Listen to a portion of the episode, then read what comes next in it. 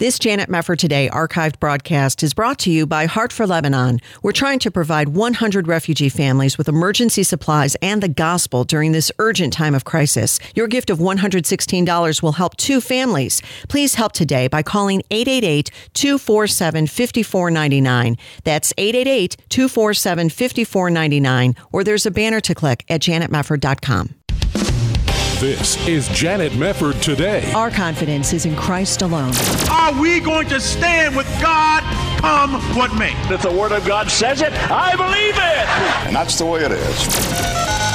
And now, here is Janet Mefford. Thank you so much for joining us again. Every day, it seems we acquire new examples of how out of its mind our culture is. Here's a case in point. Ibram Kendi, a Boston University humanities professor, recently tweeted out that we should eliminate the term not racist from the human vocabulary because, as he sees it, we are either being racist or being anti racist, but you can't just be not a racist. And it's this kind of thinking that is making our society an increasingly oppressive one where social justice warriors and feminists and sexual radicals tell us how we have to think and talk and engage and live, even if their positions are completely disconnected from common sense and reality. Whatever happened to reason and whatever happened to freedom? Big questions on the table. We're going to tackle them today with Dr. Gad Saad, who is professor of marketing at the John Molson School of Business at Concordia University and host of the popular YouTube show, The Saad Truth, and author of the book we'll be talking about called The Parasitic Mind How Infectious Ideas Are Killing Common Sense. Dr. Saad, so great to have you with us. How are you?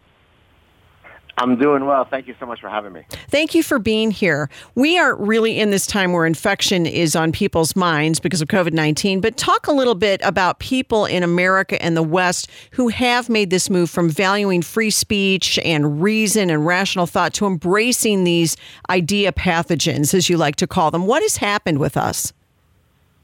Right. So I actually argue that while, of course, the COVID crisis is a very serious one and we should you know, be careful and so on.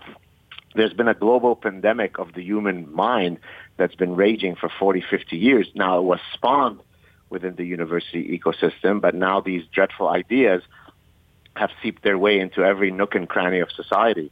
And so in the book, what I do is I argue that in the same way that animals can be parasitized by actual brain worms, rendering them uh, maladaptive in their behavior, human beings can be parasitized by idea pathogens. Ideas that can cause us to walk into the abyss of infinite lunacy, unconcerned with our rejection of reason and science and common sense it's truly dreadful, and uh, we need to defeat it. Oh, for sure. And you talk about the fact that it has been over the last 40, 50 years, as you just mentioned, that these ideas have taken root and really messed us up. But oh, to what would you attribute the origins of this problem? Would it be postmodernism? Would it be something beyond that? I mean, we talk a lot about identity politics and social justice and all this, but sure. what is the original bad idea that led to where we are now? So certainly postmodernism is the granddaddy of idea pathogens because it rejects the epistemology of truth. It basically says there are no objective truths. Right. Everything is constrained by our subjectivity, our personal biases. So you might imagine how that's a very nihilistic, very anti-science position because scientists do wake up every day thinking that there are natural truths to be discovered. Otherwise, what's the point of getting out of bed? Yes. Now, of course, scientific truths change what we thought was true scientifically 300 years ago, we might have updated 300 years later. So science is, is humble. It recognizes that truths are provisional, but we do wake up under the working assumption that there are truths. Postmodernism completely blows that premise out of the waters and says, no, no, everything is subjective. And now, why have all of these idea pathogens started? And we could talk about other, other idea pathogens in a second. They all share an original desire of some noble cause, right? Mm-hmm. Uh, so militant feminism started off with a reasonable idea, right? I mean, we'd, we'd all agree that uh, men and women should be equal under the law. That's called equity feminism. The problem with then militant feminism is it pushes it much further. It says, well, for us to ensure that we don't live in a sexist status quo, we must reject that men and women are are different. We must make them indistinguishable beings. Everything that is different about them must be due to social construction. Nothing must be due to biology. So in the pursuit of an original noble goal, you then end up murder, murdering and raping truth, and that's simply wrong. Oh, you're right about that. And and they're really hypocrites when it comes right down to it, because as you mentioned, yeah, postmodernism is all about there's no such thing as absolute truth, which they, you know, obviously now have turned on its head, and they are the ones who are acting like the intolerant Puritans that they have previously accused Judeo-Christian, you know, Americans of having been in in a previous age. I mean, who who engages in this kind of, you know, hunt and kill sort of thing more than the left right now and the postmodernists. They're the ones who are going around with their cancel culture. If you don't think right and if you don't, uh, you know, toe the line on everything we want to do with identity politics, then you'll lose your job. You'll get kicked off social media. They're, I mean, they're really hypocrites when it comes right down to it.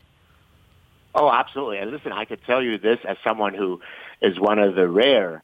I mean, I'm probably undoubtedly, if I may say, with, with no pretense of false modesty, the professor who's more most outspoken about a very wide range of academic sacred cows. And I can tell you the, the way that people come after you. I mean, if I criticize Serena Williams because of her cretinous behavior at the end of the final a couple of years ago, yeah. where she was a sore loser, yep. then I start getting people tagging my university because how dare I criticize a noble woman of color. Now imagine it from my perspective. I escaped Lebanon as a Lebanese Jew under imminent threat of execution because we saw as Lebanese Jews what identity politics, what tribalism does to a society. Mm. So imagine now 45 years later that I'm seeing this exact same reflex of tribalism being instituted as part of the central platform of one of the two American parties. It's it's insane. Yeah. That, and that's a really good point because you've been through it. You've seen how it ends up and you see how destructive it is to a society. So, why don't these people see this? Is it a matter of putting their feelings above any sort of academic thinking skills they may have required along the way, acquired along the way? Well, I think it goes back, it harks back to what I said earlier when I mentioned that in the pursuit of an original noble goal, they end up murdering truth. So yes, of course, we should live in a society that is as free as possible from institutional bigotry and so on. But in the pursuit of that laudable goal, we don't then start uh, attacking another group of folks. So now, for example, white fragility and white supremacy and white privilege and and, and the rest of it has become a completely normalized and acceptable way to attack a whole bunch of people who share a similar skin you. How is that different from the earlier racism? So, so the cognitive inconsistency and the moral hypocrisy is simply baffling. Yeah. Well, right. It's the most racist thing of all to display that kind of prejudice when you don't even know people. How can you presume to know what they're thinking or what their life story has been if you've not if you have no in, intimate knowledge of that person? You have no right to just you know use this sweeping generalization to describe every person with a certain skin color. Exactly. Yeah, it's frustrating. Exactly right. It's frustrating. What about this idea that you can't express truth, though, if it offends somebody or somebody gets his feelings hurt if you say something a certain way? Because obviously we are emotional people, but we also have to be thinkers and use reason and logic. What, what, what about this idea that if I hurt somebody's feelings, I'm going to be at fault no matter whether or not what I said was true? Right. So here I would argue that we, we need to look at two ethical systems. There is one ethical system called deontological ethics, which basically operates with absolute truths. So, for example, if I were to say to you, it is never okay to lie, that would be a deontological statement. Consequentialist ethics is where you say whether you should do something or not as a function of the consequences of your actions. So, for example, if you want to have a long-lasting marriage and your spouse says, do I look fat in those jeans? You might want to lie to protect the feelings of your spouse and have a happy evening, if not a happy marriage. Now, the reality is we, we all navigate through both ethical systems. Sometimes we are consequentialist, sometimes we are deontological. But when it comes to matters of the truth with a capital T, we should always only be deontological. I never sacrifice one millimeter of the truth to pursue some noble social cause. Right. And th- that is a really important thing for people to understand because I think that sometimes you do have people operating with the wrong kind of, uh, you know, consequential ethics, as you mentioned before, when really they need to understand the difference between those two categories. We're going to take a very short break. We're going to come back, though, with Dr. Gad Saad. The name of the book is The Parasitic Mind. We'll be right back on Janet Mefford today.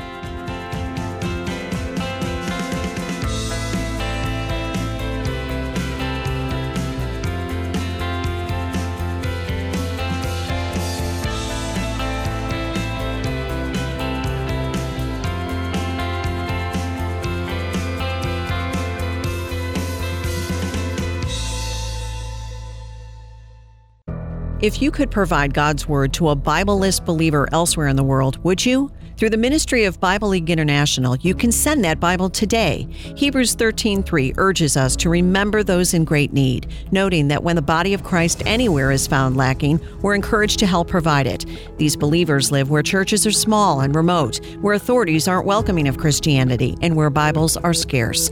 As Pastor Carlo in Peru says, they need the hope found only in God's Word. Everyone wants to read the Bible, but what happens there are a few copies here in the area. Many of them will will uh, be sharing the single Bible. For only $5, believers around the world will receive Bibles and be discipled in their new faith. $35 sends seven Bibles, $100 sends 20. And because of a matching gift right now, your gift will be doubled. Call 800 Yes Word, 800 Y E S W O R D, 800 Yes Word, or there's a banner to click at janetmefford.com.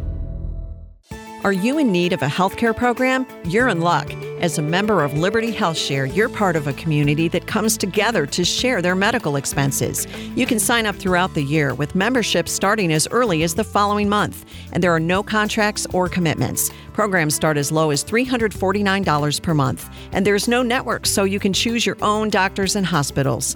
Liberty HealthShare is a nonprofit ministry, not insurance, so your money goes toward helping other members with their eligible medical expenses. And in your time of need, other members are there for you too. You can feel good knowing you're part of a community of like minded individuals who understand the importance of people coming together to bear one another's burdens. Find out more at libertyhealthshare.org slash JMT. That's libertyhealthshare.org slash JMT. Or call now 855 565 2561. 855 565 2561. You're listening to Janet Mefford today. And now, here's Janet.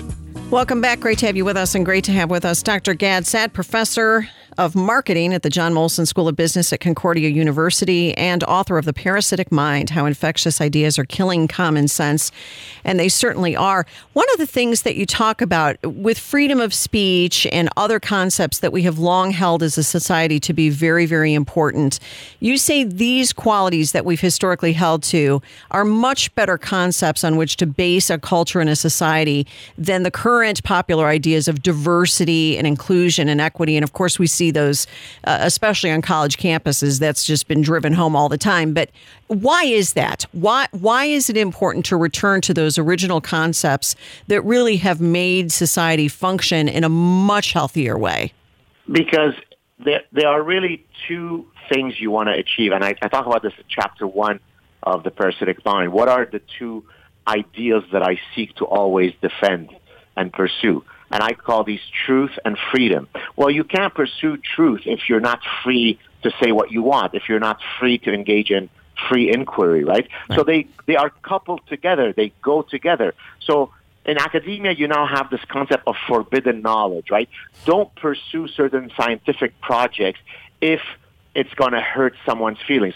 Don't study sex differences because if the results come out in a way that is against the politically correct orthodoxy, well, then that wouldn't be good. Well, I don't base my decision of which research questions to tackle or not as a function of the downstream effects. I mean, think about if we applied this to physics.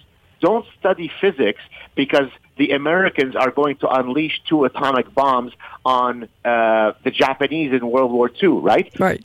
So I am a pursuer of knowledge and truth. Therefore, my only objective is to be honest in that pursuit. So I adhere to the scientific method with full honesty. I'm not biased in my approach. Now, how people use or misuse that knowledge should never be something that determines whether I should do that project or not. So freedom of speech, freedom of inquiry, uh, the pursuit of truth is what elevates us as human beings. That's what led me to leave Lebanon to come to the West. Millions of people leave these horrible societies because of these values in the West, and we're just giving them away in a grand collective suicide. It's unbelievable. Yeah, it really is. But is are we back to the same problem if you have a generation or maybe two now that have been steeped in the idea that there's no such thing as absolute truth? How do you even bring them around to the idea that truth and freedom are inextricably connected and we have to value it or else we're really going to collapse ideologically as a culture? Well, look, it's a it's a long battle, as you said. I mean, and as I said earlier in the, in the chat, it took 40, 50 years of brainwashing to get us to where we are. The, the problem is not going to be eradicated overnight. But what we can certainly do to expedite the process of recovery is to not subcontract our responsibility onto others. So what I often get is, you know, thousands of emails from people, from parents, from students, from uh, professors saying, hey, Dr. Saad, thank you so much for the fight that you're doing. You know, it gives me great hope. But please don't mention my name that I support you. well, that last sentence is, is right there is the problem. Well, what do you mean? What are you so afraid in publicly? If you don't even have the courage to publicly support the one who's putting everything on the line, then we are certain to lose the battle. Yeah. But if collectively we all decide we've had enough, you can't teach my children that boys too can menstruate. Now, by the way, this doesn't mean that I don't support transgender rights. When it comes to all people living free of bigotry, I'm about as socially liberal as they come. But again, in the pursuit of that laudable goal, I don't murder truth.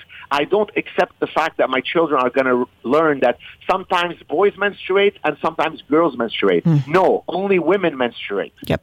Yep, that's right. There are no pregnant men. I, it just drives me crazy, and I think a lot of women crazy. Uh, you're not a man. You don't know what it's like to be pregnant. I, and this is the biophobia. I love that term that you you coin and you talk about in yeah. the book. The fear of biology, which comes up not only with the transgender ideology but radical feminism. Can you speak to that problem of biophobia and why it is that people are so willing to accept anti-scientific concepts? I mean, just the idea that Bruce Jenner in a corset on the magazine cover would cause everybody to say, let's call him she from now on. And you look around, you go, are you people all nuts? That's a man with exactly. a, a mental problem. Somebody help him. Well, so the, the, the first manifestation of biophobia that I, that I noticed was in my scientific work. So in my scientific work, I'm known as the, the person who pioneered the use of evolutionary biology and evolutionary psychology to study consumer behavior. So the idea is that until I came along, typically consumer psychologists thought that consumers simply learn their preferences, right? It's advertisements, it's your peers, it's your parents, it's uh, your rabbi and uh, your priest. It's it's everything but biology. And so most social scientists were steeped in this idea that biology is relevant to explain the behavior of the mosquito, the zebra, and your dog, but don't you dare say that biology matters for the human condition. Well, that's insane. What do you mean? I mean, when a woman goes through her menstrual cycle, she has different consumatory preferences. I mean, the average five-year-old would know that, yeah. but yet somehow in the social sciences, you weren't allowed to say that. So that was the first instantiation of biophobia that I saw, and since then, I've seen it in many of the other cases that you enumerated. Yeah, it's and and the thing is, it's so illogical and it's so out there. There are almost no words to describe how frustrating it is to be caught in that web where you are demanded to bow the knee to what people are saying to you. Men can be pregnant and men can become women and women can become men and all of this. You begin to think you're the crazy one after a while when you're surrounded with this because there's so much pressure to conform. Exactly. And just to give you a sense of how insane the whole thing is, in 2017, I appeared in front of the Canadian Senate to testify on a bill. The bill was called Bill C-16, which has since passed, which was seeking to incorporate gender identity and gender expression under the, you know, the hate crime uh, rubric. Yeah. And I came along not not because I wasn't support supportive of the right of transgender people to live free of bigotry. But I wanted to warn against the slippery slope. I wanted to tell people, look, you, here are some of the ideological consequences of some of this lunacy. To which, at the and by the way, I'm an evolutionary psychologist, so I study things like sex differences. So it's, it's right up my wheelhouse. That's why I was invited. At the end of my very sober testimony, one of the liberal senators pointed to me and said, "You're pro-genocide. You're pro-genocide." to which I answered, it, "It may not be a good idea to be telling someone who escaped execution in Lebanon that he's pro-genocide." Yeah. But this is the kind of discourse we have. Why in the world would he accuse you of being pro genocide? Because his, from his perspective is, why is it that you would be testifying here against a bill that seeks to protect transgendered people? Well, of course, that's not what I was there for. So what I was there was to say things like, well, if I'm teaching in my evolutionary psychology class and I'm talking about sexual selection, which is one of the mechanisms by which you know species evolve, that Darwinian theory. Well, I talk about male and female. So is someone going to come to me and say, "But, but, professor, you're transphobic. There are 873 genders." So I was basically trying to demonstrate that to have the government dictate what we can say or what we can't say, what is hateful or not, is a very, very bad idea, right? It's the tyranny of the minority then holds us on a leash. But he didn't see all that. All he saw is, why would you be testifying here? You must be a genocidal maniac. I mean, it's insane. It, it is, and, and it really kind of cuts the discourse off, doesn't it? When you are all, all of a sudden shouted down, whether it's being called pro genocide or you're a white supremacist or you're a bigot or you're homophobe or whatever somebody calls you, the power of the insult seems to have gained a lot of power indeed, hasn't it? You're either a victim or you're a bigot, and nobody gets to be in the middle. Exactly. And, and what bugs me about this is that uh, there's so much power given to the to people calling you that, so that most of the cowardly folks end up doing nothing because they don't want to fall prey to that appellation, right? Yeah. Yeah. What I would say instead is activate your inner honey badger. Okay, so chapter eight, I talk about that. Right, a honey badger is extraordinarily fierce. It's the size of a small dog, but you could have six adult lions approach it, and they run away out of intimidation, right? Because it is so fierce.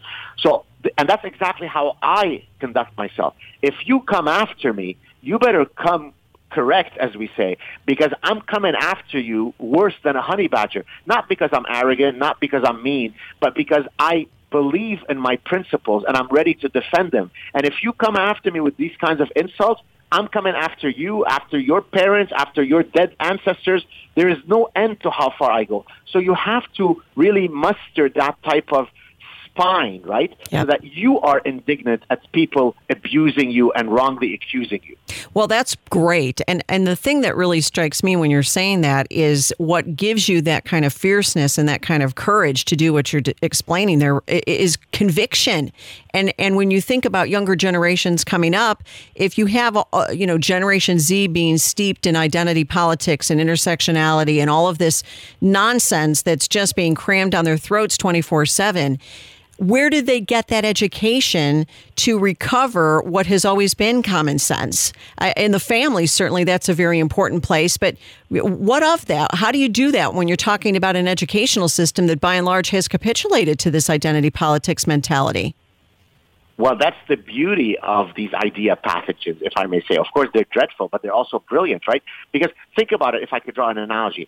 In advertising, there are certain moral, legal, and ethical principles that dictate when you're allowed to target advertisements to children. And typically the argument is you should only target children when they have the cognitive ability to know that you're trying to persuade them to do something, like Yeah. buy something. Yeah. So it might be 10 years old, it might be 12 years old.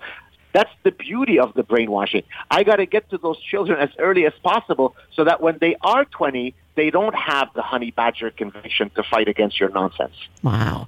Well, it's all such an important subject for everybody to wrap their heads around and really take to heart what you're saying because an entire culture really is at stake when we are surrounded by this kind of illogical thinking. And I'm really grateful for your book. It's called The Parasitic Mind How Infectious Ideas Are Killing Common Sense. Dr. Gad Saad with us. So good to talk to you, Dr. Saad. Keep up the good work and thanks for being with us. Thank you so much. Cheers. You're welcome. God bless you. And we'll be back right after this.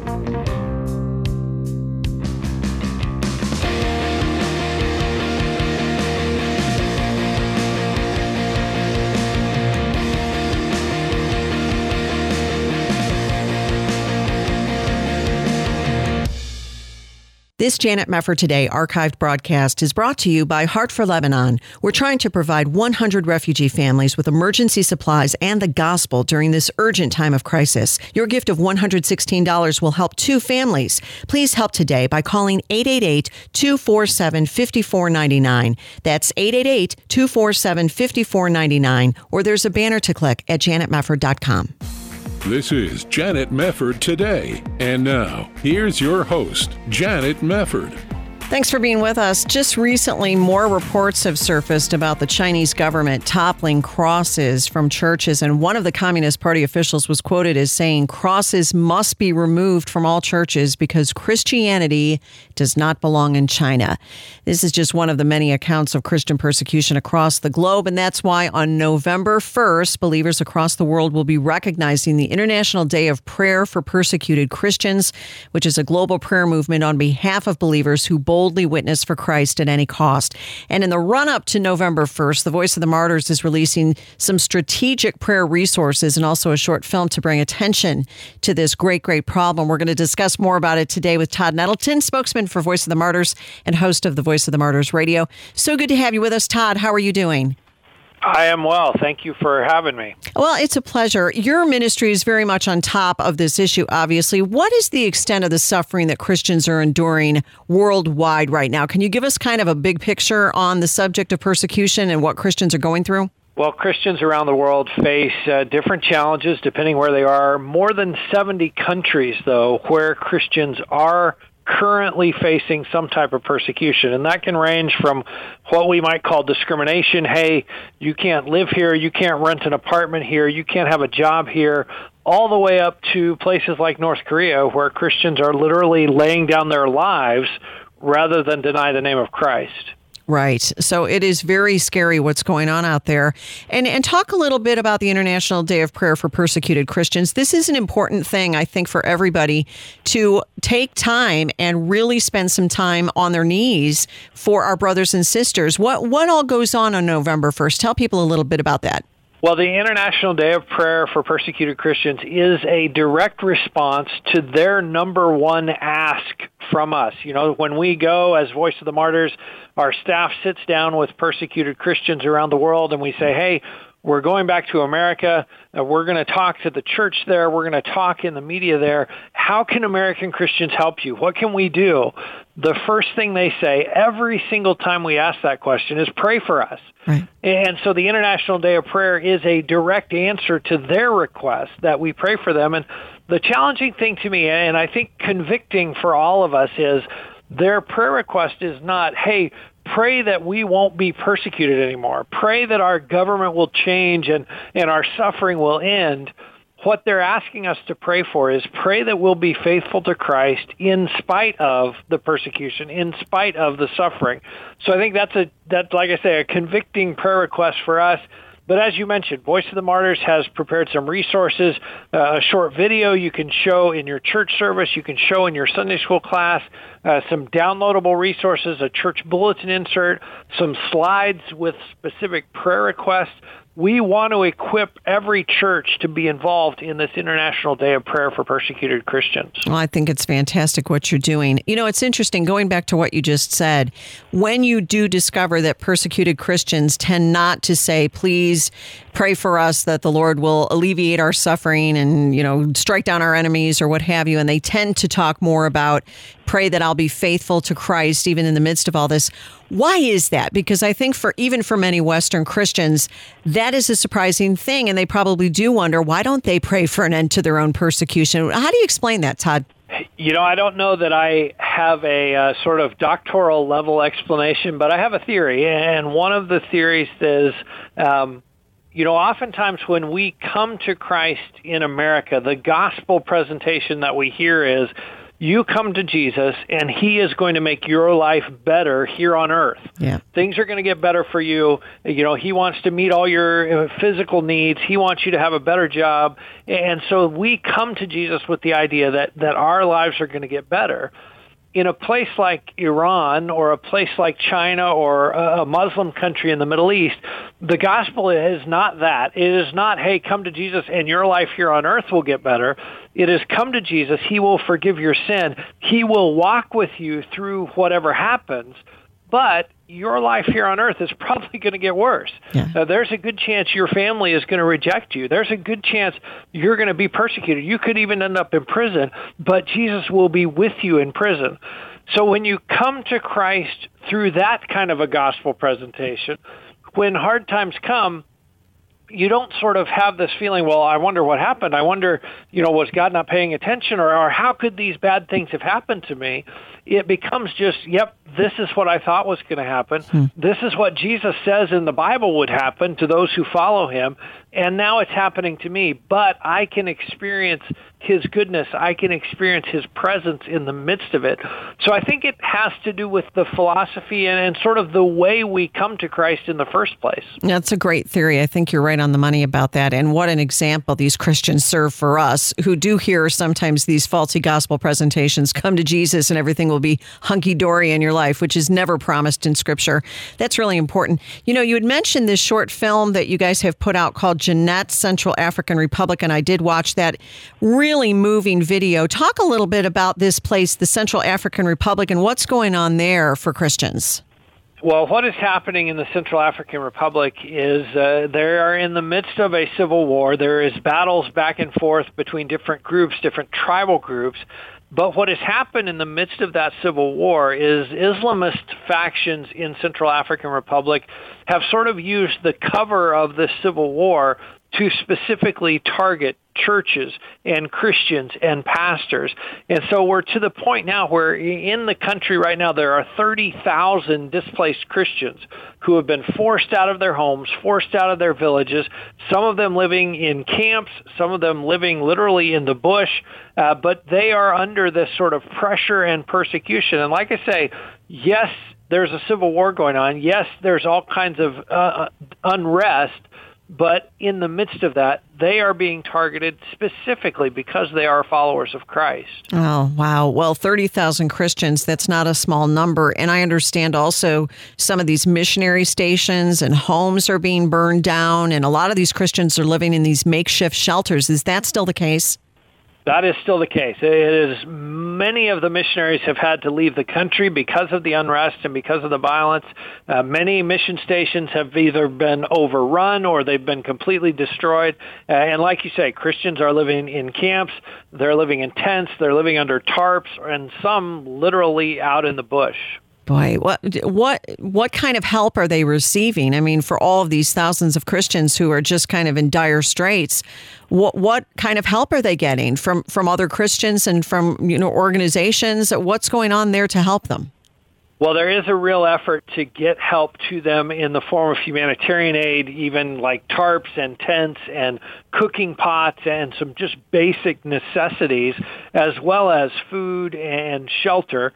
Uh, there is also an effort, and Voice of the Martyrs is part of that, to provide spiritual help as well. Along with those humanitarian aid come Bibles and training for pastors. And one of the things we've been involved in is helping people deal with trauma and training one person who can then train eight people who can then each train eight people and and get that training out through because so many have had to go through trauma and are trying to recover from that. And they're trying to wrestle with their faith at the same time of you know how could this trauma happen if God was watching over me? Mm-hmm. And so being able to do that from a biblical perspective and being able to help people work through that and pray through that is a significant need right now. Oh, I can imagine. How does the situation in Central African Republic compare to the rest of Africa right now? You know, because it's in the midst of a civil war, it is a little bit different than like in Nigeria. We we see some of the same kinds of atrocities, some of the same kinds of attacks in northern Nigeria, but it is pretty much it's Boko Haram, it's the Fulani, it is Islamists coming against Christians. It's not in the context of, oh, by the way, there's this group fighting this group and that group over there. Uh, so uh, I think it's a little more chaotic maybe in the Central African Republic. Uh, but like I say, it is, it is a place where Christians are targeted for their faith similar to what we would see in northern Nigeria or in some other places in Africa. Boy, there really is a need for prayer, and that's why we are highlighting November 1st, which is the International Day of Prayer for Persecuted Christians. And when we come back, I want to talk more with Todd Nettleton about what else is going on for believers across the world. There's some good news as well. We'll be right back on Janet Mefford today.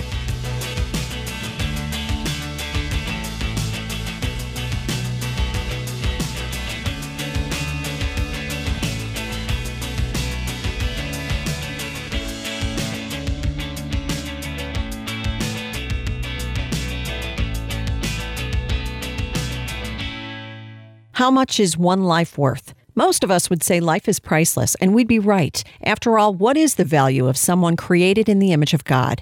We're asking Janet Mefford Today listeners, just like you, to help us save babies through the ministry of Preborn. How does Preborn save babies? through ultrasounds. Preborn works with hundreds of pro life pregnancy centers across America, providing free ultrasounds for women in crisis pregnancies. And 80% of the time, when a mother sees her little baby on an ultrasound, she'll choose life. It's that easy. We need your help to support the vital work of Preborn in saving human lives.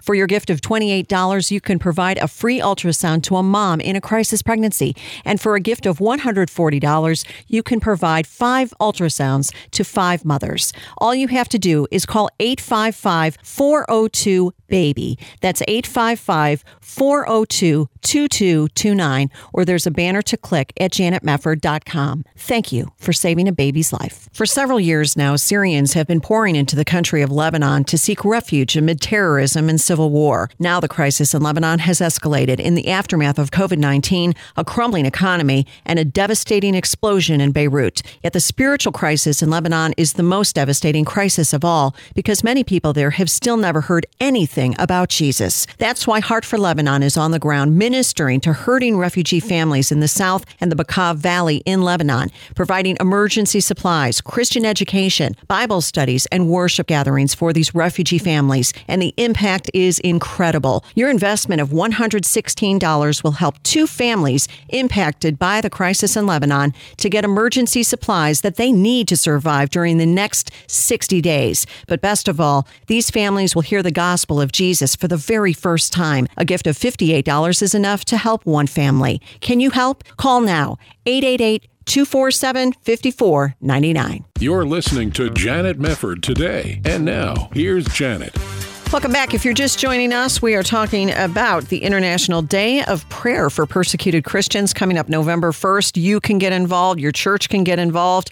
The Voice of the Martyrs has all sorts of great prayer resources and even a short film that you can watch and also show to others. You can go to persecution.com slash IDOP, persecution.com slash IDOP, and get all the resources you need to participate. What an important thing it is to pray for our fellow brothers and sisters around the world who are suffering for their faith in Jesus Christ. Todd Nettleton is joining us. We were talking a little bit about the Central African Republic, Todd, and you were mentioning this is a, a place where there's a civil war going on, and you have 30,000 some Christians who've been displaced and driven from their homes there. Lots and lots of bad news.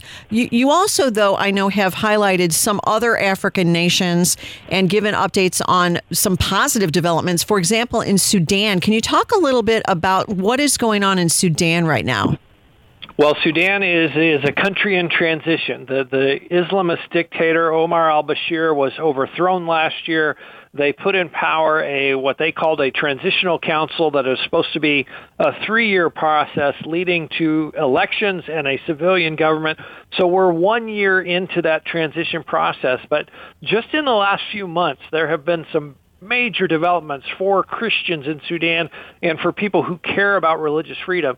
In the month of July, the apostasy law was repealed in Sudan. This is a law that says if you're a Muslim and you say tomorrow I want to be a Christian, that's against the law and it carried a death penalty. So they overthrew the apostasy law in July.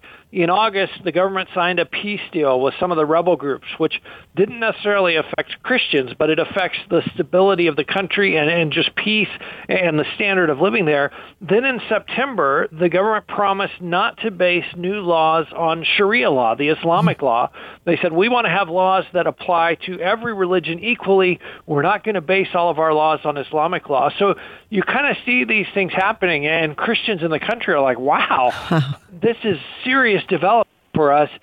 We have talked with our contacts in Sudan, and one of the things they have said repeatedly is right now nobody's watching, which is kind of a funny way of saying, hey, the government has other fish to fry right now. They're worried about this. They're worried about the laws. They're worried about heading towards elections. Right now, nobody's watching us, the church. So while that's true, we're going to go. We're going to go 100 miles an hour. We're going to do everything we can to advance the kingdom.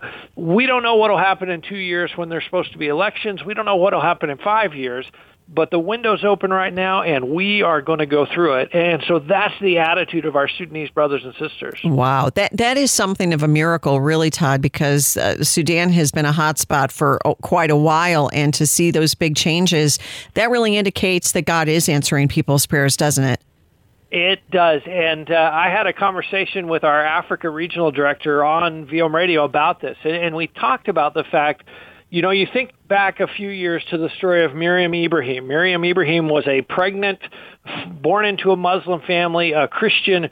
She was charged under that apostasy law and she was sentenced to death. And yep. people around the world heard her story and prayed for Sudan. My colleague, Peter Jasek, who works here at Voice of the Martyrs, spent 14 months in prison in Sudan for his work. Yes. And people heard Peter's story and they prayed for Sudan. And we talked about the fact I think what we're seeing in these positive developments is the fruit of all of those thousands and thousands of people praying for the nation of Sudan. We're experiencing the answer to some of those prayers. That's so neat. Oh, that's so encouraging, too. And Eritrea, there's also some good news there pertaining to prisoners having been released. So that's a good, good development as well that Christians have been released from prison recently, but yet there are still Christians still imprisoned there as well. Yeah, the, the good news is 69 Christians over the last about six weeks have been released from prison. Some of them have been in prison for more than 10 years. So this is long-term prisoners being set free. The government is blaming COVID. They're saying, hey, you know, we have a COVID problem. Uh, I've heard some thought that that's really a play for international aid. Here's sort of the bad news. There are still 500 plus Christians in prison in Eritrea. Hmm. They have not been set free, even if there is COVID in the prison system.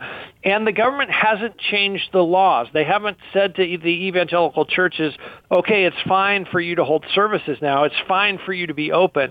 So the laws haven't changed. There are still 500 in prison. But boy, we celebrate and we praise the Lord for 69 Christians who've been allowed to go free and reunite with their families. That is wonderful. Are they all natives of Eritrea or are there any missionaries from other countries who are part of that population?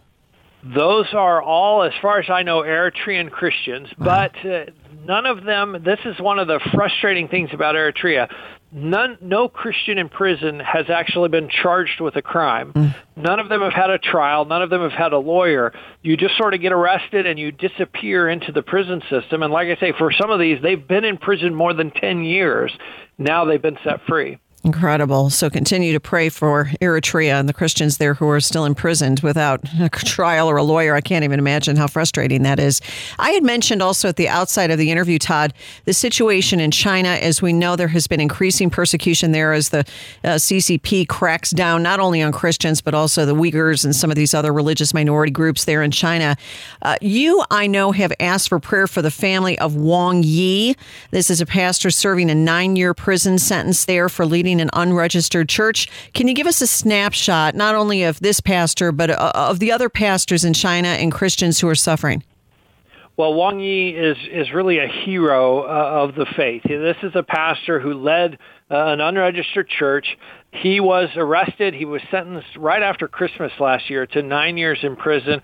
He had actually acknowledged and really counted the cost ahead of time. He'd written a letter he'd given it to some of the leaders in his church and said, "Hey, when I'm arrested, because I probably will be, when I'm arrested, release this letter publicly." And the letter basically said, "I love the Lord. I understand that following Christ in China has a cost, and I'm willing to pay that cost. I'm hmm. willing to go to prison. In fact, when his sentence was handed down, he said, I'm not going to appeal this sentence. I will serve my sentence joyfully because that's what Christ has called me to do.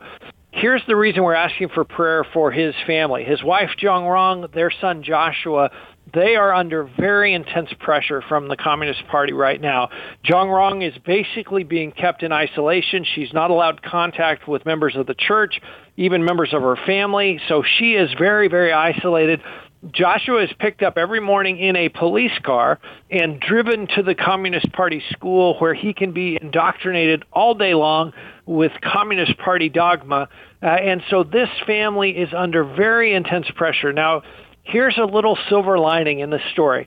Our contacts in China say if in prison, if Wang Yi had compromised, if he'd agreed, okay, I'll just be quiet, I'll stop talking about Jesus, probably his family would not be under this kind of pressure. Probably they would have eased off on his family. So what this means is that he is standing boldly and strongly inside the prison, but his family is paying a price for that outside the prison. Oh my. Well, God bless him and the rest of that family. That's got to be very very scary for them and we will keep them in our prayers. And again, as we're talking about the November 1st International Day of Prayer for Persecuted Christians with Voice of the Martyrs Todd Nettleton, uh, you have these great resources that you're offering not just for individuals, right? For churches as well. How do you recommend that churches use these resources in order to bring attention to the persecuted Christians' plight?